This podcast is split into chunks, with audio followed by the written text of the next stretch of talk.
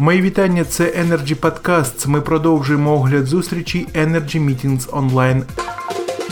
Тема сьогоднішнього випуску інновації на шляху до сталої енергетики. Микола Савицький, доктор технічних наук, професор, ректор Придніпровської державної академії будівництва та архітектури, висловив свою думку щодо проблем сталої енергетики, а також шляхи їх рішення.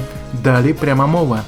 Говорячи про проблеми сталої енергетики, я би хотів наголосити на наступному, щоб розглядати цю проблему з точки зору людиноцентричного підходу. Друге, це розглядати з урахуванням соціальних процесів, які проходять в Україні і світі, і розглядати комплексно всі стадії: це генерація, перетворення, передавання, споживання та зберігання енергії. Ну і звичайно, весь паливно-енергетичний комплекс, тому що енергія це не тільки електрична енергія, а це і багато і багато інших видів. Микола Савицький також наголосив, що Придніпровська державна академія будівництва та архітектури, ректором якої він є, іде в ногу з часом і робить свій внесок в розвиток інновацій в Україні. Ну а що стосується таких точкових інновацій, про якими займаються Академія будівництва та архітектури це розробка гідроакумулюючих станцій з використанням кар'єрів з видобутку будівельних матеріалів. Це розробка і впровадження безпілотних дронів для проведення обстежень будівель і споруд АЕС. Ми довгий час там працюємо. Це розробка фундамент вітроелектростанцій з рахуванням роботи розтверку.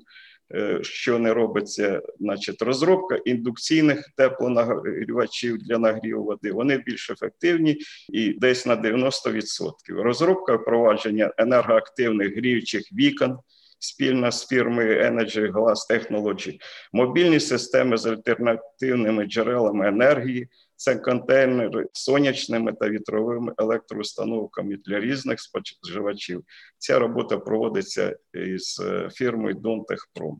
Розроблені твердофазні, твердотільні теплоакумулятори на основі жаростійких бетонів. Розроблені проекти ну, будівлі 3.0, нуль енергії, нуль викидів, нуль відходів, будівлі на основі відновлюваних біоресурсів та місцевих матеріалів, автономні екопоселення з замкнутим циклом матеріальних і енергетичних потоків. Я хочу ще похвалитися, що одна із наших таких інноваційних тем була схвалена Європейською комісією, і буде фінансуватися у 2020 році.